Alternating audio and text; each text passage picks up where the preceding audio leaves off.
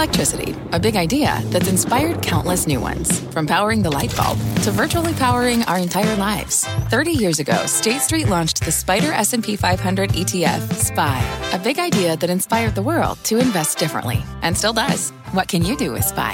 Before investing, consider the fund's investment objectives, risks, charges, and expenses. Visit ssga.com for a prospectus containing this and other information. Read it carefully before investing. SPY is subject to risks similar to those of stocks. All ETFs are subject to risk, including possible loss of principal. Alps Distributors Inc. Distributor.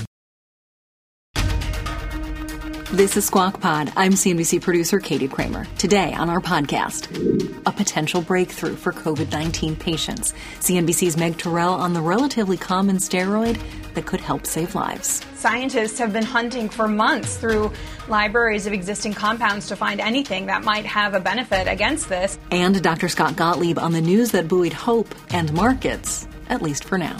This is an important finding. It's going to change dogma. I think it needs to be replicated. It's going to probably have an immediate impact on what doctors are doing in the ICU setting. Then CNBC's annual list of up and coming companies we call disruptors. This year, Stripe snagged the top spot. CEO John Collison on how his payment platform has worked for businesses staying afloat during a pandemic. We've seen all manner of things during the lockdown. Maybe one of my favorites was um, I think it's you probably need a haircut.com. And then we're also seeing a huge amount of adaptation uh, from especially say retail businesses, restaurants moving from uh, you know solely in person trading to uh, starting to move online. Those stories and more. It's Tuesday, June 16th, 2020. Squawk Pod begins right now. Good morning, everybody. Welcome to Squawk Box here on CNBC. I'm Becky Quick, along with Joe Kernan and Andrew Ross Sorkin. And let's start with the market. First up today on the podcast, two signs of optimism that are driving to a Tuesday surge in the U.S. stock markets. The first, a record jump in retail sales. Americans slowly emerging from coronavirus shutdowns began shopping again. In the month of May, consumers spent 17.7% more than a month prior, a record leap. And the second, a headline emerging this morning while we were on the air that a British study of COVID patients treated by dexamethasone, a steroid that's been widely available for years, was so effective for those on ventilators that it reduced risk of death by a third. Here's what that news sounded like today on Squawk Box. Beck, can, can, have you seen this dexamethasone?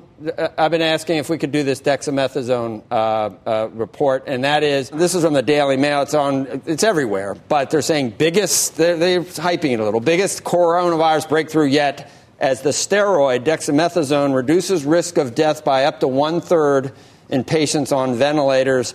In a big study that's going on over in Britain, it's also on the BBC's.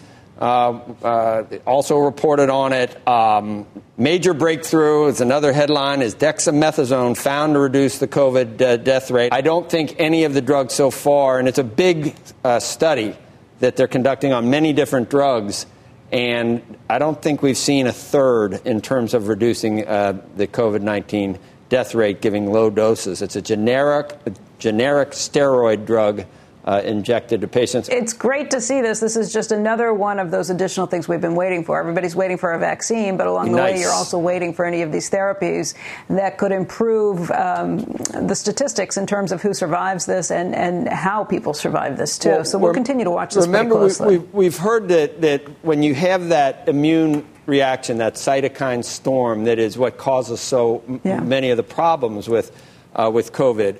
We've heard sometimes giving steroids, it, th- there were mixed results. Sometimes it seemed like the steroids then made you more susceptible to, to the infection of the virus itself and may not work as well when you're trying to deal because with it Because it stepped up your body's reaction. Right, right. But but steroids have been thought of. Andrew, what, what what's up? Well, no, I just wanted to put some detail on some of these numbers because what they, they looked at 2,000 hospital patients that were given it compared to 4,000 patients who didn't. But specifically, and this is the important part, and I don't know if you're going to take this uh, as a positive or not. It's positive, but uh, maybe incrementally positive. For patients on ventilators, it cut the death the, the cut death risk from 40 percent to 28 percent, and for patients needing oxygen, it cut the death risk from 25 percent to 20 percent. So all directionally good, but I, I would also but it's, a, it's by a third that is the it- biggest number. It's that- that we've seen. Right, but it, but a third is the biggest Right. That we've seen. I don't think remdesivir was anywhere near that. Uh, and you remember how excited uh, we got about Uh, Meg Tirrell, actually, I think, is with us now. Certainly, the BBC and some of the other uh, British news services are, are uh, touting this as a pretty big deal. Yeah, Joe, I mean, it just shows that we have so little right now uh, against the novel coronavirus. Scientists have been hunting for months through libraries of existing compounds to find anything that might have a benefit against this. And of course, there were huge hopes pinned on hydroxychloroquine and chloroquine, which obviously didn't pan out and, in fact, turned out worse than we expected with the FDA warning yesterday that not only does it not work for COVID 19, but it also makes remdesivir not work as well. Uh, so, what we're seeing here is this was an Oxford uh, University uh, trial they had also been evaluating um, other existing drugs, including hydroxychloroquine. They're quoting the, the lead investigator of the trial here, saying it's the only drug so far that's been shown to reduce mortality, and it reduces it significantly. It's a major breakthrough. Of course, that mortality benefit, being able to actually show that a drug not only can help people uh, get through the disease faster, but actually save their lives. That's not something that we saw with Gilead's remdesivir.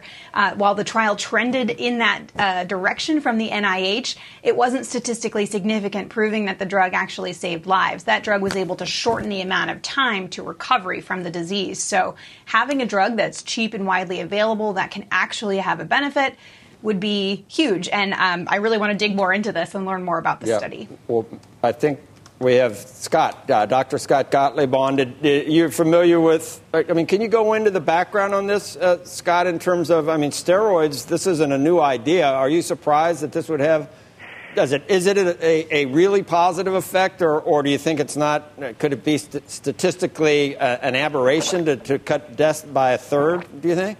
Well, this is a well designed study, so I have confidence in the study, and this is a pretty robust finding out of this study. Um, if you go to the CDC's website right now, they recommend against the use of steroids in, in the setting of COVID and acute respiratory distress syndrome. Um, there's been a couple of open label studies, not not as rigorously done as this, that didn't show a benefit, and we know that uh, steroids used in the setting of ARDS generally, there's been a lot of studies in the past that have looked at it, including uh, ARDS induced by viral syndromes that haven't shown a treatment effect. Uh, this is this is a very positive finding, uh, and it's a robust finding. It's a well done study, so I think it needs to be validated. But uh, it certainly suggests that this could be beneficial in this setting. I, I think this is an important finding here today. So it wasn't expected to work. You just basically said, seen what with, when we've seen with other acute respiratory uh, uh, distress syndromes, steroids have not been effective, and sometimes they, have actually been counterproductive. That's right. And if you go to the CDC's website right now and you pull up some of the data on it, there's six, seven different studies that they reference in the setting of COVID, looking back at older studies of uh, steroids in the setting of ARDS and viral-induced ARDS, where it's been negative. That's that makes me wonder. Then, do you think it's repeatable? I mean, do you, at this point you said it's a rigorous study, but maybe this should be taken with a, a grain of salt because it, it, it's so surprising.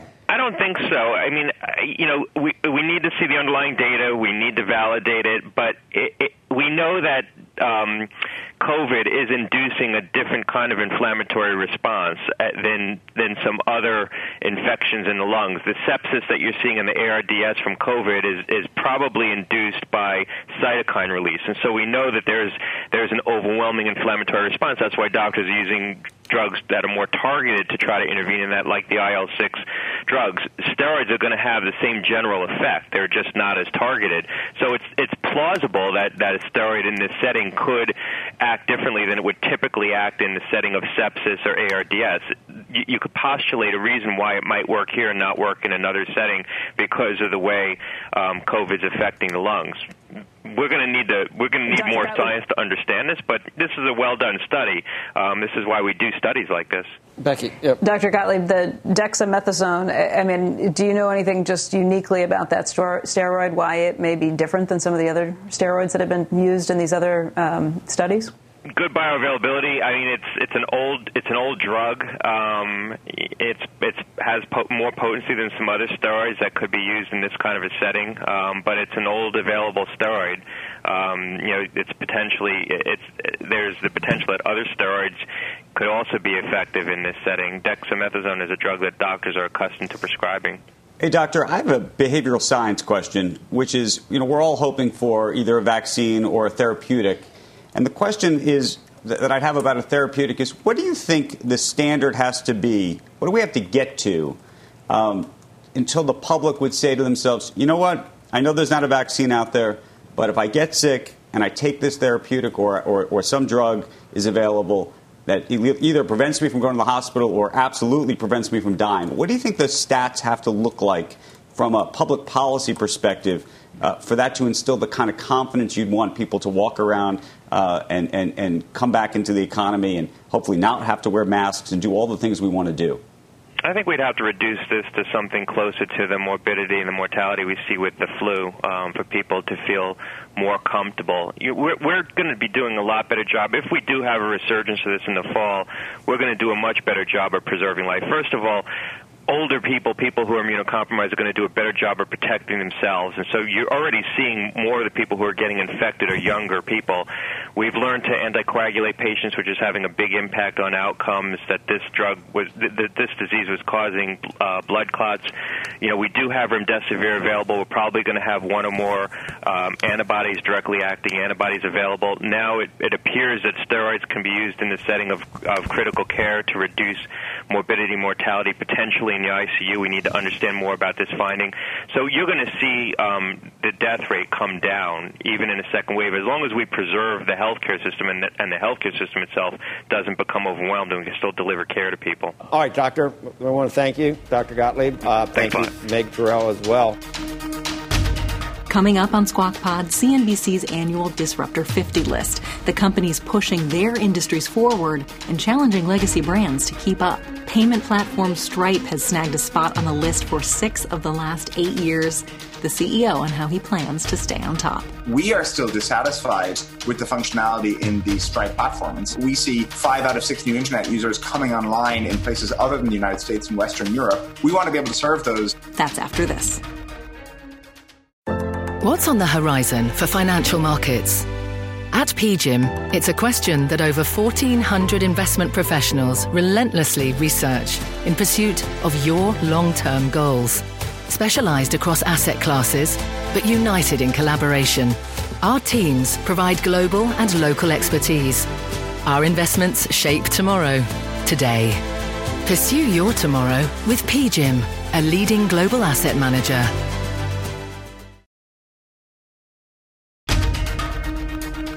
This is Squawk Pod from CNBC. Here's Andrew Ross Sorkin. Today, we are unveiling our eighth annual Disruptor 50. That's our annual list of fast growing private companies that are transforming the economy. Julia Boorstin joins us now with a look at who made it onto this year's list. Julia.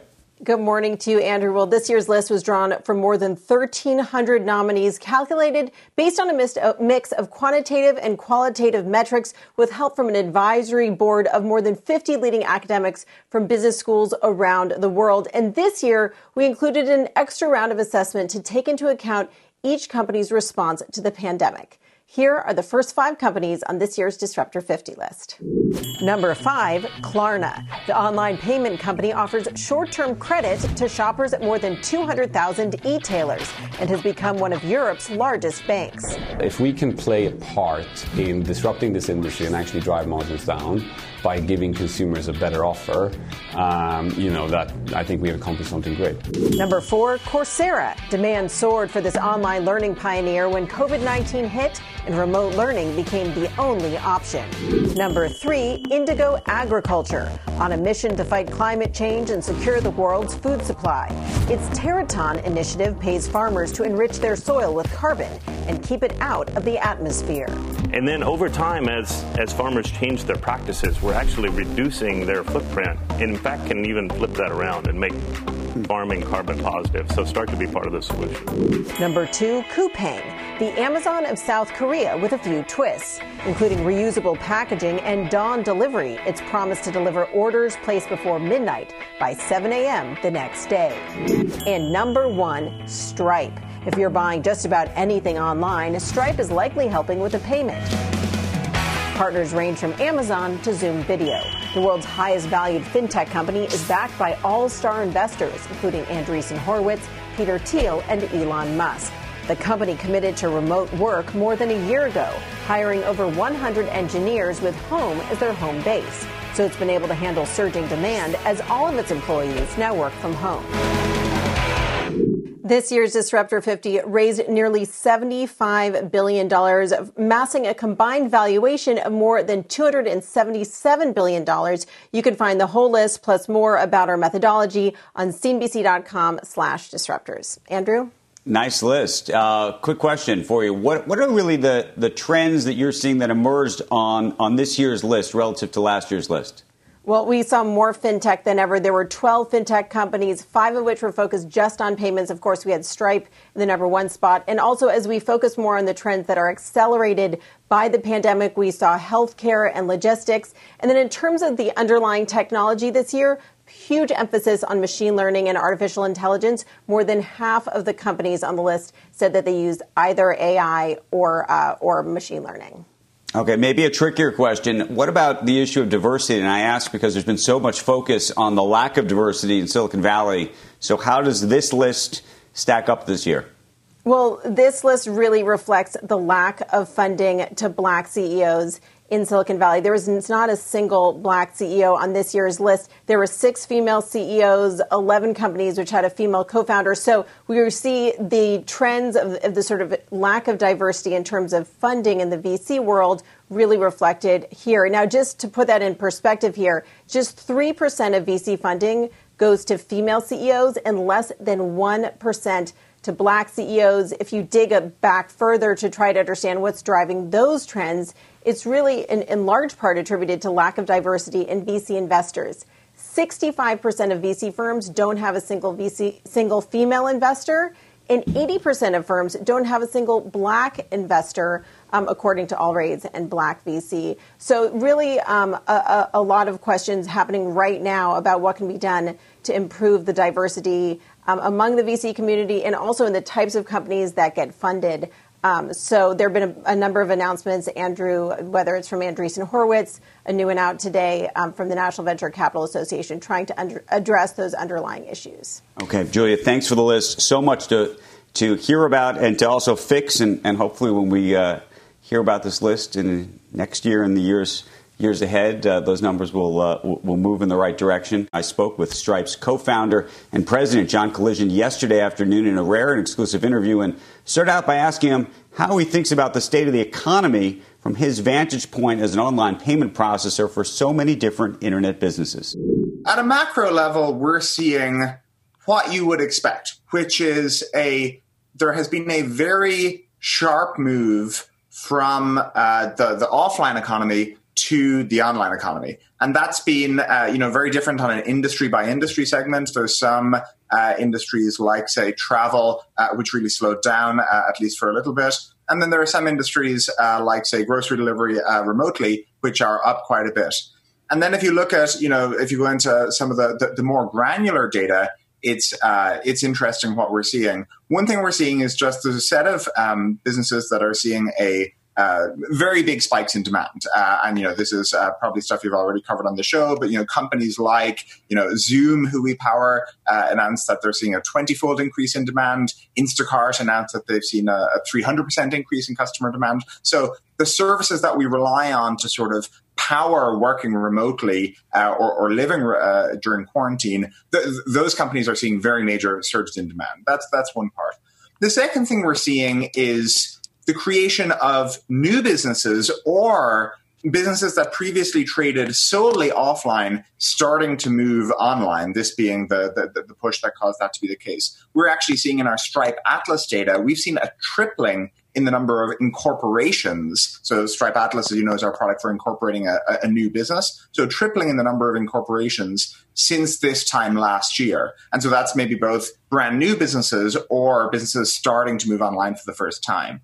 And then lastly, we're seeing uh, with the enterprises that we work with, we're seeing them starting to move much faster on initiatives that were maybe planned for a long time or they always wanted to get done, but uh, the, the lockdown has really totally upended the urgency and prioritization of those things. And so we're working with companies like the Westfield uh, retail chain or uh, uh, Toast the um, uh, the, the, restaurant uh, software platform to help them advance their their COVID initiative. So th- those are the kinds of changes that, that we're seeing.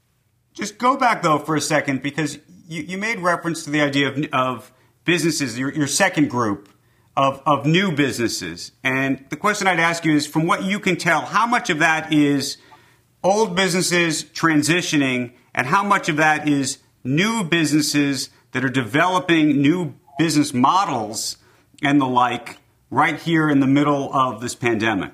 Yeah, so, so we don't have the subgranular data to be able to say exactly for sure what the breakdown is, but we really are seeing a lot of both both uh, people taking time during this moment in time to build out a completely new business or a completely new line of business. We've seen all manner of things uh, during the um, uh, during the lockdown. Maybe one of my favorites was um, I think it's you probably need a haircut.com, which does remotely guided haircuts for people maybe cutting their partner's hair during uh, lockdown. Uh, and that business is obviously, you know, the, the, the, market for remotely guided haircuts is much larger than it was. And then we're also seeing a huge amount of adaptation uh, from, especially, say, retail businesses, restaurants, moving from, uh, you know, solely in person trading to uh, starting to move online, doing. Uh, you know, delivery and, uh, and things like this. So, so we're seeing a mix. So your business, to a large degree, has benefited or been one of the beneficiaries of, of, of the pandemic, so to speak obviously it's accelerated the business. When you start to look at what that growth curve looks like, though,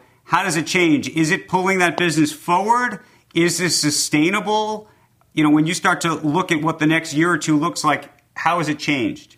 You're asking a very good set of questions that uh, you know you'd be welcome at uh, you know the, the, the meetings we have internally at Stripe where we're trying to plan for these things. Uh, I think the honest answer is no one knows right now what the long term effects are, and I think it's certainly the case that the stock market is not the economy. You also can't extrapolate too much, I think, from the changes we've seen in this really this first three months of the effects. From this is not going to be over anytime imminently, and I think we should reason about you know quite a different state of affairs in one year's time or in two years' time. Uh, than uh, you know than maybe we see today, and so we are trying to, as we think about running the Stripe business, one we're trying to be conservative and sensible in terms of how we run the business. In that, you know, a huge part of the internet economy is relying on Stripe to provide stable, reliable service and to make the internet economy work. And so we're trying to make sure that we're just there for the businesses that are on Stripe, regardless of what happens over the next year or two. And we think there's a pretty broad skew of outcomes that could happen there.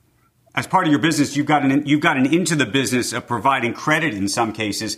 How are you thinking about that in the context of this pandemic and what the economy may look like on the positive end or even on the negative end, depending on how things go? Yeah, so I mean, we continue to uh, to make loans, and we're still investing in that line of business. Obviously, there's a, a different set of assumptions that one is going to uh, have, you know, now versus say maybe six year, uh, months ago or twelve months ago when you're making loans. But look, you know, the, the, the credit business is about being able to run a responsible, profitable credit business, regardless of the point in the economic cycle. And anyone who doesn't fully internalize that should not be running a credit business. And so we did not at all predict that uh, you know COVID or anything like it was going to happen, but we were building Stripe Capital, our lending product, with uh, with the assumption in mind that the, the credit cycle was going to turn at some point.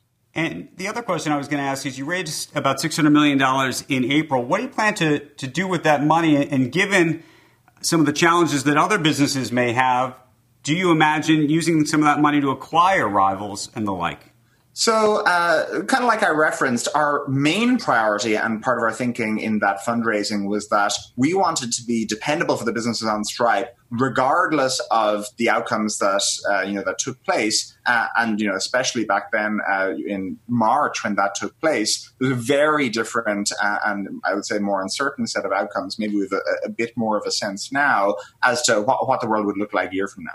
And not only did we want to be able to provide a really reliable service that businesses could use to accept money from around the world and do so with uh, you know high uh, availability and things like that.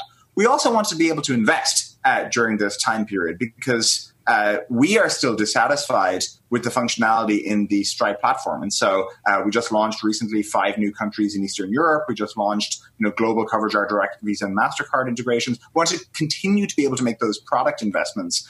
Um, we see you know, five out of six new internet users coming online in places other than the United States and Western Europe. We want to be able to serve those uh, uh, internet users. You know, COVID is not a phenomenon that's limited to, to, us in the United States, and we want the Stripe product to reflect that.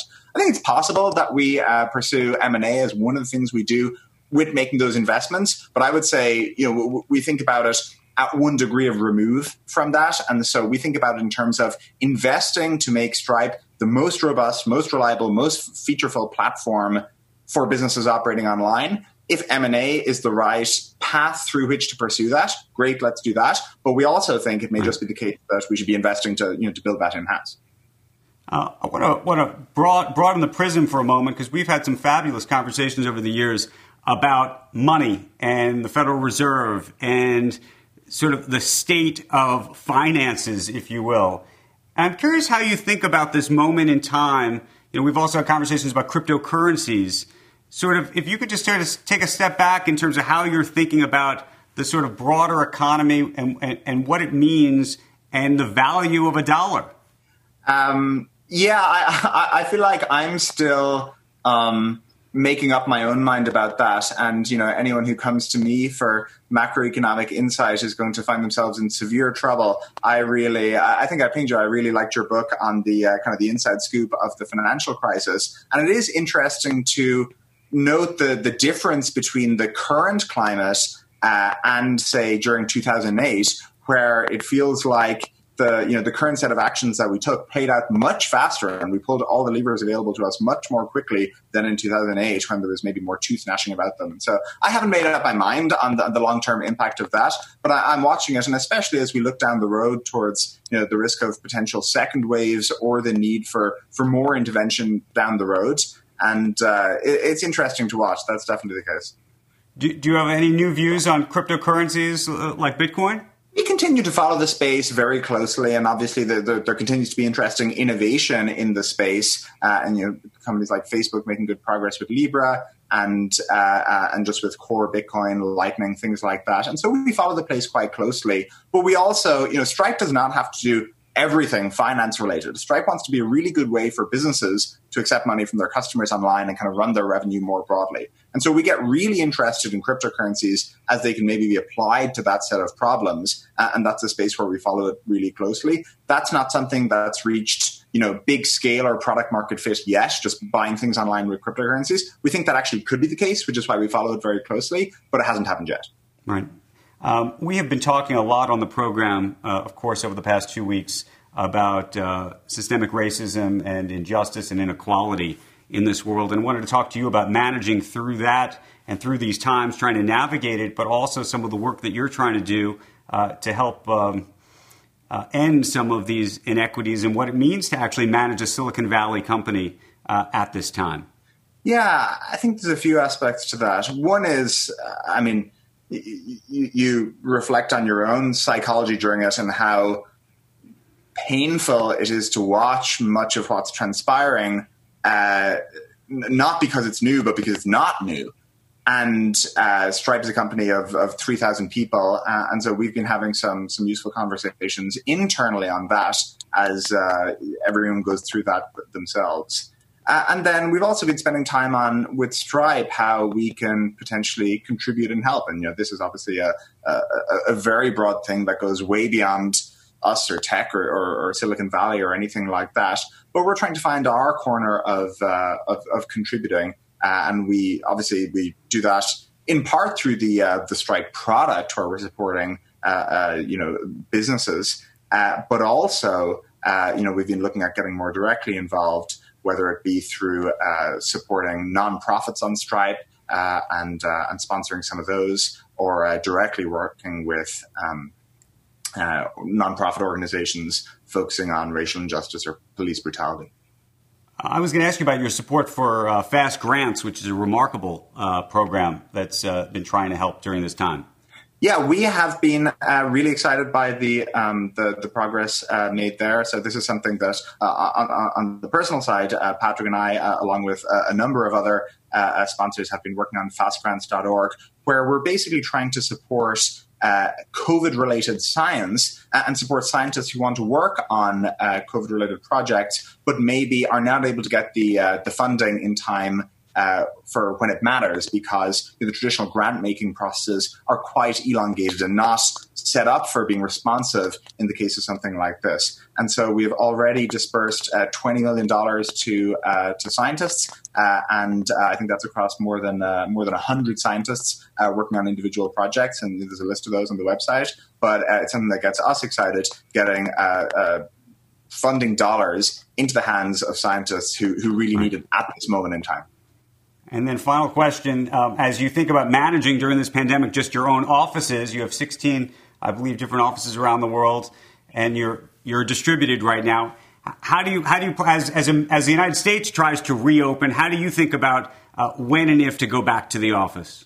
Yeah, we've been following the situations, and I think it'll probably be different in each office uh, uh, and in each region as the uh, you know the caseloads and uh, uh, spikes differ in each place. And so we have six, around fifteen global offices, and uh, I would expect that.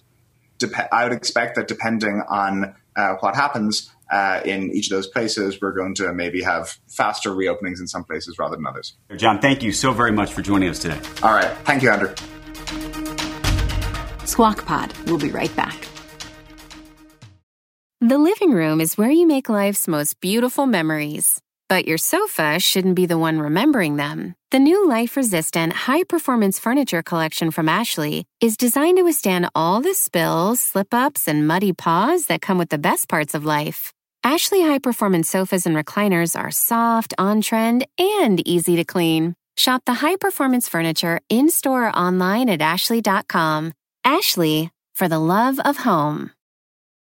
With the Wells Fargo Active Cash Credit Card, you can earn unlimited 2% cash rewards on purchases you want and purchases you need. That means you earn 2% cash rewards on what you want, like season tickets to watch your favorite team, and 2% cash rewards on what you need, like paying for parking. That's the beauty of the Active Cash Credit Card. It's ready when you are with unlimited 2% cash rewards. The Wells Fargo Active Cash Credit Card. That's real life ready. Terms apply. Learn more at wellsfargo.com slash activecash. You're listening to Squawk Pod from CNBC. Here's Andrew Ross Sorkin. Have you seen the Have you seen the clear plastic masks they're wearing at bars in in um, I think in Norway? It, they're the, the the big class the big plastic ones. Is that like, so if you walk into the bar, everybody wears these things. Is that for as clubbing? If you look so like that an alien. I, I mean for clubbing. For clubbing. I heard people are clubbing yes, with you can masks, dance with their uh, mask on. I would have done a lot better, Yes. I think. Uh, you know, With a mask on your face. Clubbing Sure. with the with. Higher success rate. Right. Right. You know what the the could night, the- you know. I, I, I asked this to my family. I read the article about the nightclub capital of the world. Uh, there's very little going on. I on. saw that too. Berlin. I Oh, you like, ruined what? it for me. Well, I, I- then it Oh, made I'm sense to me because that's such a tech. You know, they got the tech music and they got the. I mean, that's really and it's Now's the time on when Sprockets garde. when we dance. Yeah, it's. Yeah. Anyway, all right, Andrew, we. Uh, I, I couldn't believe it. I looked up that same article We digress. the headline was so good. we I was trying to digress. figure out what the I didn't know what which. the I thought it'd be capital New. York, but then I thought, you know, Berlin makes sense. Uh, I think, and I want to go. You know, we used to play techno music. when Greco would play. Maybe maybe we can sneak some in. That's the podcast for today. On our rundown tomorrow, Mary Barra, the CEO of General Motors, on closing and reopening factories during a pandemic and leading a modern and inclusive workforce at one of America's oldest companies. Squawk Box is hosted by Joe Kernan, Becky Quick, and Andrew Ross Sorkin. Tune in weekday mornings on CNBC at 6 a.m. Eastern and subscribe to Squawk Pod wherever you listen to podcasts. We'll meet you back here tomorrow.